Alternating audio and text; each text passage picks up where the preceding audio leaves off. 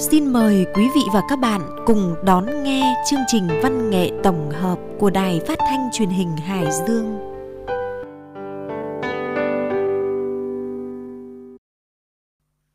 Kính chào quý thính giả và các bạn đã đến với chương trình văn nghệ tổng hợp của Đài Phát thanh Truyền Hải Dương.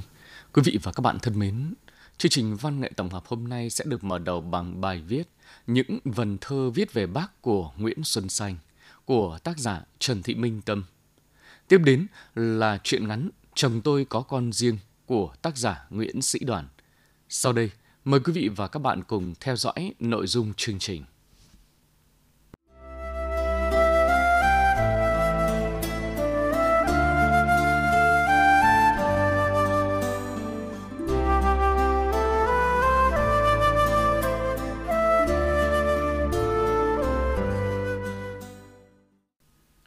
Thưa quý vị và các bạn, cũng như phần lớn các nhà thơ trong phong trào thơ mới khi cách mạng bùng lên rồi kháng chiến trường kỳ, nhà thơ Nguyễn Xuân Xanh đã lựa chọn cho mình con đường đứng về phía đất nước, về phía nhân dân.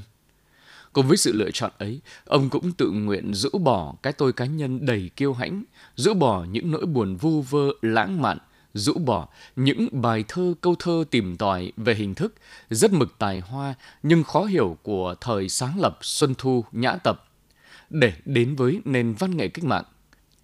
Ngòi bút của Nguyễn Xuân Xanh từ năm 1945 trở về sau tập trung vào miêu tả hiện thực mới của đời sống cách mạng với ngôn ngữ bình dị và đại chúng.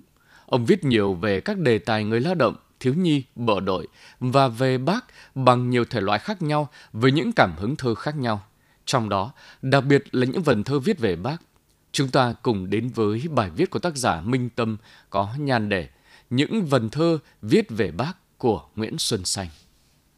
Ra đi tìm đường cứu nước là một trong những đề tài quen thuộc về Bác Hồ. Trong khi nhiều nhà thơ lựa chọn thể loại trường ca hoặc thơ dài để viết về đề tài này, thì Nguyễn Xuân Xanh lại ưa sử dụng thể lục bát. Mỗi bài lục bát có nhan đề riêng, gồm 4 câu tồn tại một cách độc lập. Nhưng khi ghép lại với nhau sẽ tạo thành bức tranh hoàn chỉnh, khắc họa hành trình ra đi tìm đường cứu nước của bác từ bến nhà rồng cho đến khi trở về nước năm 1941. Bài Trời quê ta một mặt tái hiện những năm tháng vất vả nhọc nhằn của bác khi làm thủy thủ trên tàu Amiral Latouche-Tevin hay làm lao công giữa châu Âu lạnh giá. Một mặt phản ánh tấm lòng yêu thương nhân ái bao la đối với nhân dân lao động nghèo, cũng như khát khao cháy bỏng, giải phóng quê hương, giải phóng khỏi ách nô lệ, lầm than của người làm bếp trên tàu đại dương cũng như quét tuyết trong xương nước người. Với người cùng khổ khắp nơi, bác vun cây sống cho trời quê ta. Bài Tim Bắc dạng sáng ghi lại thời khắc người đến nước Nga tìm gặp Lenin, nhưng Lenin đang ốm nặng và có chuyển biến xấu. Đến Nga tìm gặp Lenin, Lenin sắp mất niềm tin nỗi buồn. Mặc dù không được gặp trực tiếp Lenin, nhưng Lenin ở mãi trong tâm tưởng bác. Bài thơ tái khẳng định con đường bác chọn đi chính là con đường Lenin đã vạch ra cho các dân tộc đang bị áp bức, làm nô nệ trong văn bản nổi tiếng sơ thảo lần thứ nhất những luận cương về vấn đề dân tộc và vấn đề thuộc địa. Ngoài trời dù tuyết rơi tuôn, tìm bác dạng sáng từ nguồn Lenin. Bài Suối đèo chiến khu là lời hân hoan của dân tộc khi bác về nước. Lịch sử đất nước từ đây mở ra một chương mới trói lọi huy hoàng. Nhìn quanh sông núi thương đau, người ra gặp cảnh năm châu đói nghèo. Người về hồn nước đi theo, mở đường cách mạng suối đèo chiến khu. Và chương mới hào hùng trói lọi của đất nước ấy được bắt đầu từ ngày 2 tháng 9 năm 1945. Bằng thể thất ngôn tứ tuyệt cổ điển, Nguyễn Xuân Xanh đã làm sống dậy giây phút bác, nhân dân, đất nước hòa là một trong lời hỏi đáp lịch sử. Ba đình, cả nước rộng mênh mông, tôi nói đồng bào nghe rõ không? Một tiếng đồng thanh sông núi có, bao nhiêu thế kỷ dậy trong lòng. Một trong những đề tài mà các nhà thơ thường khai thác khi viết bài bác là sự kiện ngày 2 tháng 9 năm 1969 bác ra đi để lại muôn vàn tình yêu thương cho dân tộc. Cả đất nước đau xót tiếc thương bác khi bác trở về với thế giới người hiền. Trong muôn vàn lời khóc thương tiễn biệt ấy, có lời khóc thương của nhà thơ Nguyễn Xuân Xanh ở thủ đô Ba Lan. Tôi đau, nỗi đau chưa bao giờ có. Trong bài thơ trên cuốn sổ tang. Ở nước ngoài xa xôi không thể về chịu tang bác, nhưng đọc những dòng ghi trong sổ tang của những người bạn Ba Lan đến viếng, nhà thơ cũng cảm thấy được như an ủi phần nào, càng cảm nhận được sự vĩ đại của bác. Con ngồi con đọc cuốn sổ tang, ngoài cửa kính nắng ngà màu vàng, đọc những tiếng nấc lòng đồng chí như tình cảm thắm nồng bên nước gửi sang. Trong bài thơ ờ, trên cuốn sổ tang, bác không những sống mãi trong lòng dân tộc mà còn có được sự tôn kính của người dân Ba Lan cũng như người dân trên toàn thế giới nói chung. Từ người lao động bình thường đến những anh hùng trong chiến tranh vệ quốc của Ba Lan, từ người già đến trẻ con, từ đảng viên hay người bình thường, tất cả đều chung niềm đau xót như mất đi người thân của mình. Anh công nhân từ mỏ than, từng biết cái đau ngày phát xít bạo tàn, chỉ nói đơn sơ bác Hồ mất, nỗi nhớ trong lòng có bao giờ tan. Con nghe những người anh hùng chiến sĩ, từ đại chiến thứ hai tóc đã hoa dâm, vĩnh biệt bác Hồ, người có trái tim lớn, nước mắt rơi, thương tiếc khôn cầm. Ông cụ xã viên, mắt còn nhìn thấy xa, đến với con trai út 13. Nói tôi không phải đảng viên Cộng sản, xin nghiêng mình trước bác đã quên mình vì đảng. Trong bài trên cuốn sổ tang. Biến đau thương thành hành động, lời hứa của nhà thơ cũng là lời hứa của nhân dân Việt Nam đối với bác. Quyết tâm thực hiện thắng lợi di trúc của người, đưa đất nước đến thống nhất giàu mạnh. Ôi lời bác nói hôm nay cho bao thế hệ, ngày ngày mai sau, vươn xa trên nỗi đau sâu, chúng quan nguyện giữ sáng màu kim cương. Trong bài Di trúc thiêng liêng. Đối với nhà thơ, cũng như mỗi người dân trên đất Việt, bác không hề đi xa, bác vẫn đồng hành cùng dân tộc ở trong trái tim và suy nghĩ của mọi người. Nương bước bác, chúng con đi và suy nghĩ như ông cha, anh hùng vô cùng giản dị. Bác Hồ ơi, bác ở nơi nơi, như hồn vui cả nước, như đời. Trong bài bác ở nơi nơi. Suy ngẫm về bác, về mối quan hệ giữa bác với đảng, đất nước, dân tộc cũng là một trong những đề tài quen thuộc của các nhà thơ khi viết về bác. Trong sâu thẳm tâm khảm, nhận thức của Nguyễn Xuân Xanh, bác và đảng là một, là nguồn sáng vạch đường chỉ lối cho người dân Việt Nam dẫn dắt dân tộc đi về phía tương lai. Bác và đảng dẫn chúng con về phía trước, có thời xưa lại có mai sau. Dựng nước với sức mạnh mọi nỗi vui đầu, soi đời chúng con, lừa đời tổ quốc. Trong bài, bác và đảng dẫn chúng con. Lịch sử dân tộc từ khi có bác và đảng đã sang trang, đã mở ra một thời đại mới rực rỡ huy hoàng như sóng nước sông Hồng. Còn sinh ra buổi nước ta cười, sau nỗi xé đau muôn thuở trước. Sông nhị phù sa hồng sóng nước, Việt Nam hồng quyền sử bác Hồ ơi. Trong bài thơ quyền sử. Từ ngày có bác và đảng, đất nước ta đã trở thành lương tâm của thời đại. Dân tộc Việt Nam đã chiến đấu và chiến thắng những kẻ thù hùng mạnh nhất. Người Việt Nam ra ngõ gặp anh hùng. Đất nước cùng nhau ra chiến khu đã gặp niềm vui về ngược lại. Ra theo chân bác diệt quân thủ, về cả dân tộc với lương tâm anh hùng thời đại. Trong bài 30 năm chiến đấu và chiến thắng. Bác và Đảng là mùa xuân đem đến no ấm yên vui cho dân tộc, là biểu tượng của chiến thắng của đất nước và con người Việt Nam. Những con đường bác hẹn ta qua, Đảng vĩ đại dẫn chúng ta đi đến, hiên ngang thay, con người và trời biển, mùa xuân quê hương, mùa xuân đời ta. Quê hương chúng ta là của chúng ta, miền Nam, miền Bắc, nối tiếp bao la, ta đi chân trời bát ngát, đường tổ quốc bao giờ cũng có bác trong bài Con đường bác đã đi qua. Bên cạnh những đề tài lớn quen thuộc về bác, nhà thơ Nguyễn Xuân Xanh còn có những bài thơ đi vào những câu chuyện thường nhật xung quanh người. Màu xanh Tuần Châu viết về chuyến đi thực tế của bác ở Quảng Ninh, với lời thơ dung dị nhẹ nhàng, bài thơ như lời căn dặn tâm tình của bác đối với người dân xứ biển về việc gìn giữ và phát huy vẻ đẹp đảo Tuần Châu. Thăm Tuần Châu bác Hồ bảo, trồng thêm cây che lấy đảo, gọi chim đến ở với người, cho dân làng biển vui tươi, ngày đêm đất liền đi lại. Cây khép cửa mùa nắng trải, hiền lành tiếng hỏi chim câu. Trong hai xóm, sóng tuần châu, đảo của ba nghìn hòn đảo, bến mặn pha mùi long não, nghe lời bác dạy tuần châu, màu xanh mênh mông trên đầu. Bài miền Nam khắc họa nỗi nhớ miền Nam ra giết khôn nguôi của bác. Mỗi tối bác đều mơ tổ quốc, mỗi ngày đều nhớ cửu Long Giang, lòng bay đến tận vùng kênh Đức, tái sinh thế kỷ những bạch đằng. Bài chúng con dâng bác biểu thị niềm vui sướng chúc thọ bác hồi 60 tuổi của người dân trên khắp mọi miền Tổ quốc. Từ Nam chí Bắc, từ trẻ đến già, từ người nông dân nơi ruộng đồng, người công nhân trong nhà máy đến các chiến sĩ nơi chiến trường, tất cả đều quây quần bên bác. Chúc bác một sinh nhật vui vẻ ấm áp. Các em phơi phới vui, mênh mông bài hát sáng. Lòng anh dân cày hớn hở, mồ hôi anh ướt lá lúa, đồng quê của anh say, mừng vui trên khắp nước này. Anh công nhân bắt tay tròn, ngày đêm đúc vỏ đan thon, ngang vai bụi lửa, lửa hồng reo, lửa hồng reo.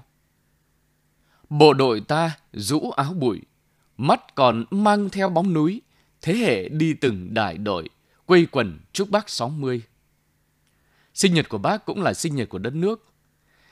Hát dài theo lối cỏ non, quê hương đầm thắm bác cười, quê hương vừa tuổi 20, trẻ sao lúa đẹp, màu người Việt Nam, trong bài Chúng con dâng bác.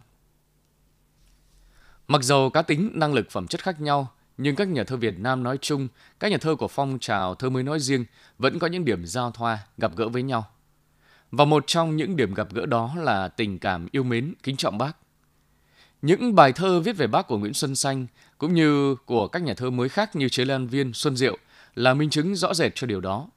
Trăm sông đều đổ về biển theo quy luật của tự nhiên. Một vĩ nhân có công lớn với dân tộc như bác là cảm hứng lớn, thu hút sự quan tâm của nhiều thế hệ nhà thơ là lẽ đương nhiên, hợp với quy luật của lòng người, của nghệ thuật.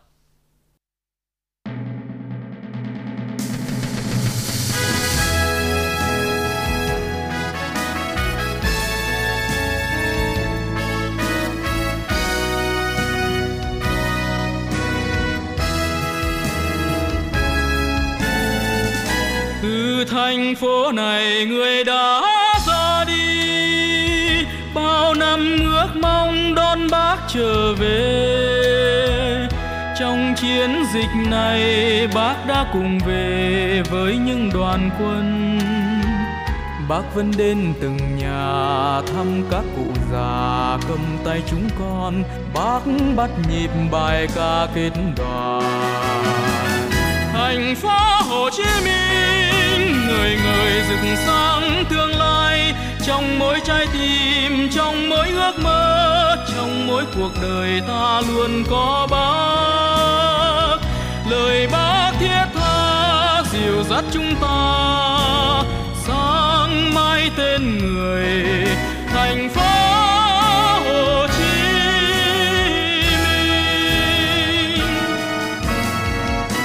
Minh. Trên phố phường tiếng hát trong ước mơ năm tháng của người.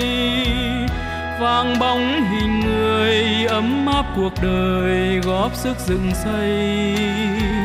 Non sông ta đàng hoàng, đất nước mạnh giàu, thoa lòng bác mong, nước non này ngàn năm vững bền. Thành phố Hồ Chí Minh người người rực sáng tương lai, trong mỗi trái tim, trong mỗi ước mơ, trong mỗi cuộc đời ta luôn có bác. Lời bác thiết tha, dìu dắt chúng ta, sáng mai tên người thành phố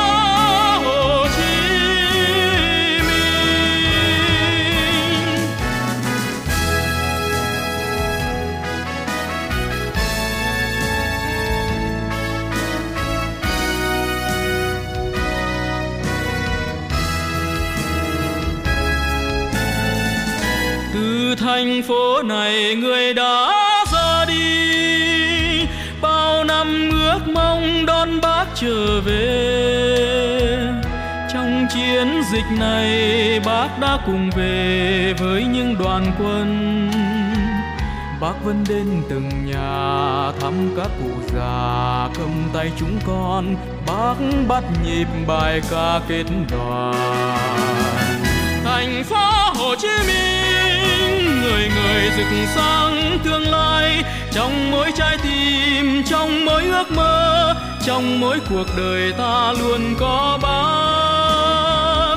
Lời bác thiết tha dìu dắt chúng ta, sáng mãi tên người, thành phố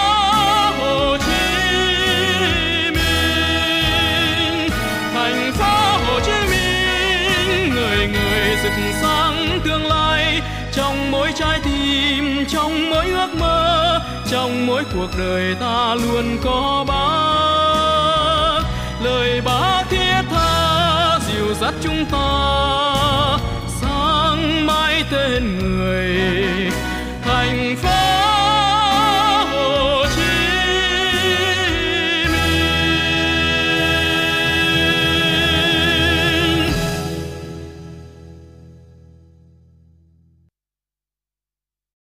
Thưa quý vị và các bạn, giả sử có một ngày nghe tin chồng mình có con riêng thì quý vị sẽ như thế nào?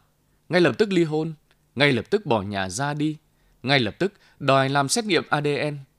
Những phản ứng ngay lập tức đó là trạng thái tâm lý rất đối bình thường của con người, đặc biệt là người phụ nữ khi vấp phải những điều chẳng thể ngờ tới trong hôn nhân. Tuy vậy, đi qua những nông nổi, nóng giận, thậm chí là uất ức, mỗi người sẽ có những cách hành xử khác nhau để bảo vệ hạnh phúc của riêng mình. Chuyện ngắn Chồng tôi có con riêng của tác giả Nguyễn Sĩ Đoàn là một chuyện ngắn mang nhiều thông điệp ý nghĩa. Chúng ta cùng lắng nghe. Ở tuổi 28, tôi đủ trưởng thành để phân biệt đúng sai. Từ bé, tôi đã được sự giáo dục cẩn thận của cha mẹ về truyền thống người phụ nữ. Chính bởi vậy nên khi Tâm ngỏ lời cầu hôn, tôi xin phép được gặp mẹ anh. Tôi đề nghị vậy là bởi sau này tôi chính là người tiếp xúc với bà nhiều nhất. Hai người cần thông cảm và hiểu về nhau. Mẹ đẻ tôi thường bảo, phúc đức tại mẫu. Sau lần gặp đầu tiên, tôi còn nhiều lần gặp nữa. Mẹ Tâm quá chồng từ năm 27 tuổi, một mình bà vừa làm cha vừa làm mẹ tần tảo nuôi Tâm ăn học. Bà bảo, từ ngày nghỉ hưu buồn lắm, anh Tâm mua cho bác cái máy tính nhưng chỉ hướng dẫn cách sử dụng qua loa. Tuổi già khi nhớ khi quên nên nhiều lúc chịu thua, lúc nào rảnh rỗi thì cháu đến hướng dẫn bác nhé.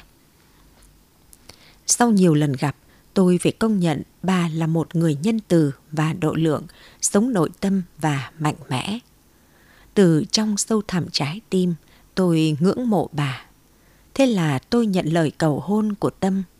Chúng tôi yêu nhau chân thành, người nọ bù phần thiếu hụt của người kia. Cuộc sống làm dâu của tôi qua được chừng hơn 4 tháng. Mỗi ngày trôi qua là mỗi ngày tôi phát hiện thêm ở mẹ chồng tôi nhiều điều quý báu. Có lần tôi nói với mẹ chồng, con ở nhà chồng còn thoải mái hơn ở nhà đẻ. Bà cười hồn hậu, nhà mẹ không có con gái nên mẹ yêu con dâu như con đẻ của mình. Rồi đến một ngày, tôi cảm thấy trong cơ thể mình có sự chuyển động lạ. Hình như tôi đã mang thai. Tôi lặng lặng đi mua quẻ thử. Hai vạch đỏ rực hiện lên. Tối nay trong bữa cơm đầm ấm, tôi sẽ báo cho mọi người biết. Một ngày làm việc chậm chạp trôi qua. Tôi hình dung ra vẻ mặt rạng rỡ, hân hoan của từng người. Nhưng cuộc đời luôn có những bất ngờ xảy ra ngoài dự kiến. Tan giờ làm, tôi phóng vội xe về nhà. Vừa bước chân qua cửa, linh tính tôi dự cảm có điều gì đó khác lạ vừa xảy ra. Mọi lần thấy tôi về, bao giờ Tâm cũng ra đón xe của tôi, rồi dắt vào, dựng đúng nơi quy định. Còn mẹ chồng tôi bảo, Ngọc đã về đấy hả? Cứ nghỉ ngơi tắm rửa, chờ mẹ chuẩn bị bữa tối. Nhưng hôm nay hoàn toàn khác. Tôi tự dắt xe vào. Mặc dù chồng tôi đứng trong nhà nhìn ra. Hai mẹ con Tâm nhìn tôi bằng ánh mắt căng thẳng. Có thể là không phải hoặc do tôi cảm nhận như thế. Con chào mẹ, em chào anh. Im lặng, bầu không khí trong nhà như đông cứng. Tôi đặt cái túi lên mặt bàn, quay ra hỏi mẹ chồng. Hôm nay nhà mình hình như có điều gì khác cả mẹ?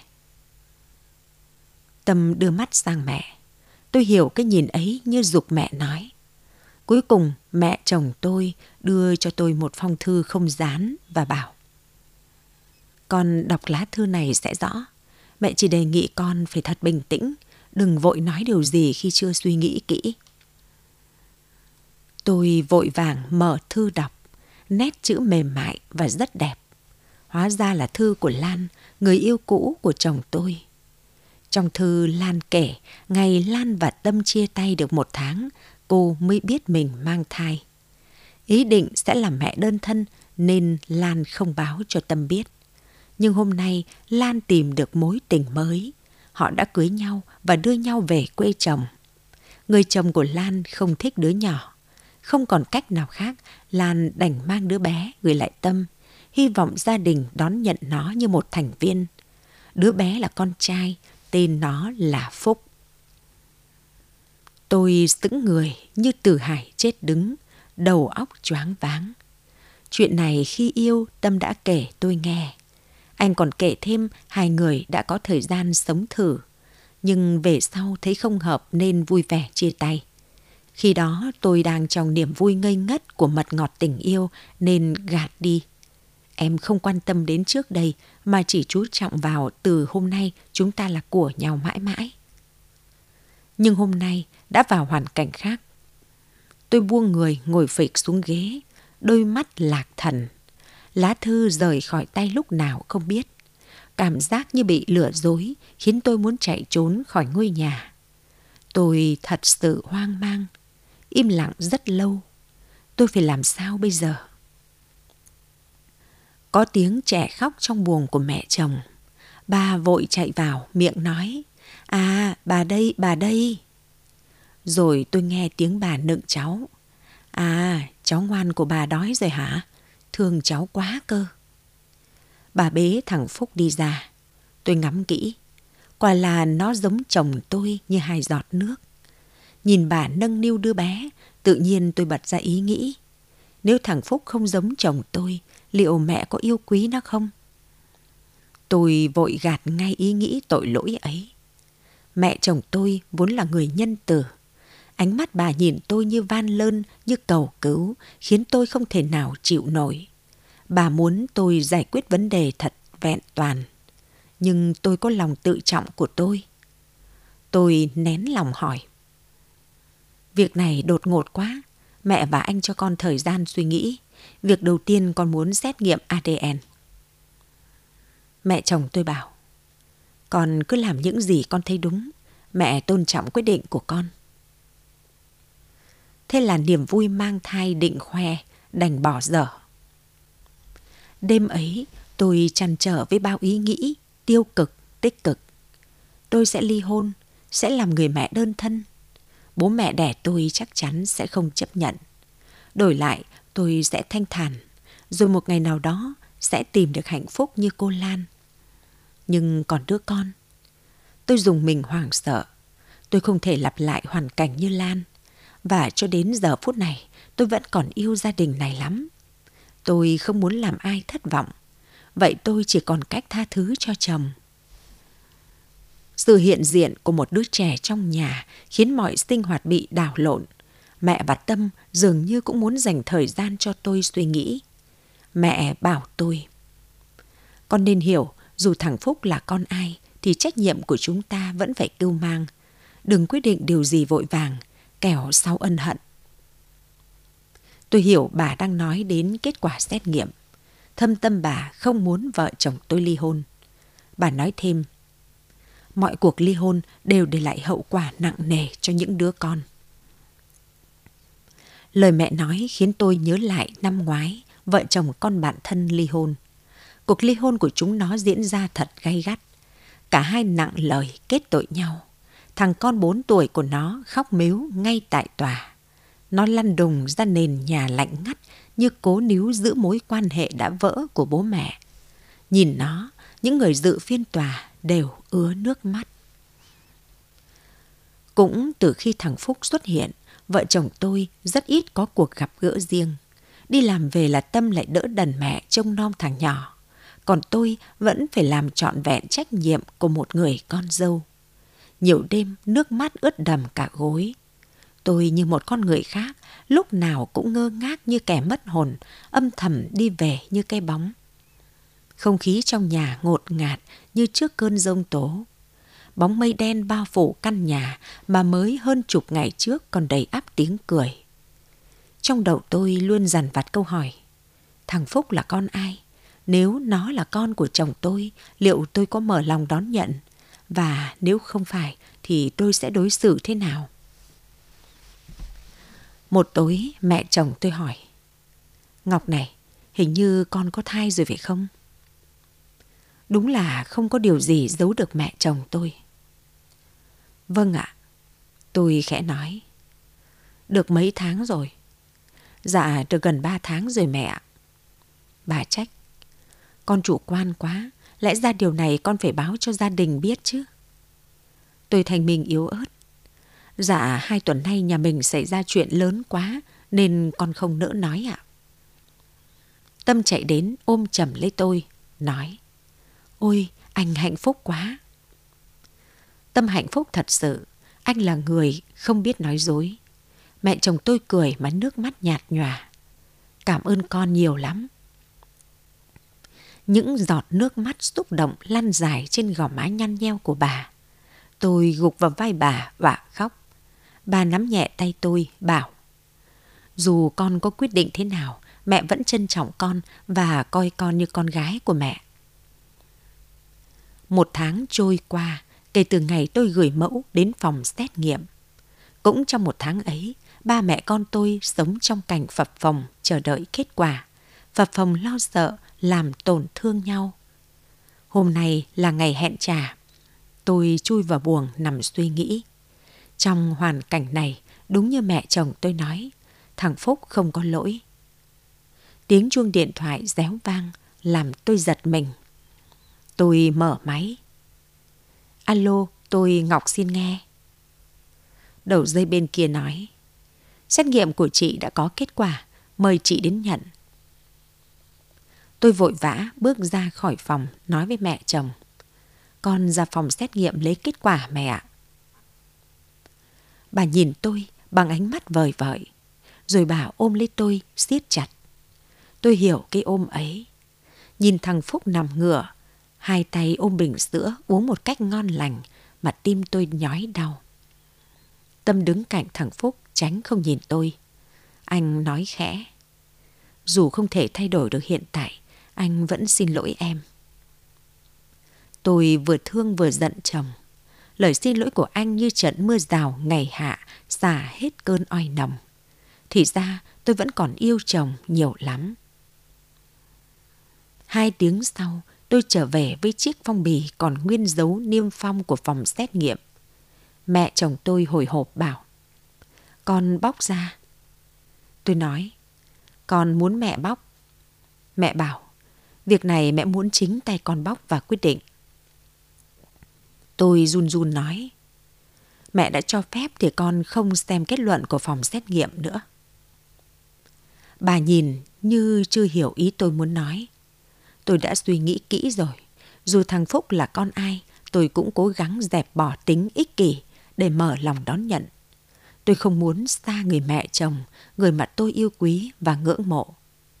Tôi bật lửa đưa chiếc phong bì vào đốt. Ngọn lửa ban đầu còn nhỏ, còn khó cháy. Chỉ vài giây sau, nó bùng lên cháy phừng phừng. Mẹ chồng tôi ôm lấy tôi nức nở. Mẹ cảm ơn tấm lòng vị tha và cao thượng của con. Con yêu của mẹ. Mẹ chồng tôi luôn là vậy, giàu lòng nhân ái và bao dung. Giờ đây, mỗi khi nghĩ lại những ngày sóng gió ấy, tôi thầm cảm ơn mẹ đã cho tôi đủ tự tin, đủ nghị lực vượt qua mọi khó khăn, thử thách. Quý vị và các bạn thân mến, Chẳng ai có thể giả sử những hành động của mình bởi chỉ có người trong cuộc trải qua đủ cung bậc cảm xúc mới có thể đưa ra những hành động đúng đắn nhất. Người trong cuộc là người có quyết định đúng nhất cho chính bản thân họ và gia đình họ. Chỉ có điều tha thứ vẫn luôn là điều được mọi người đề cao. Bởi hạnh phúc luôn bao gồm cho và nhận, yêu thương và cảm thông, săn sẻ và thấu hiểu, yêu thương và tha thứ. Chương trình văn nghệ tổng hợp ngày hôm nay xin tạm dừng tại đây. Thân ái, chào tạm biệt và hẹn gặp lại.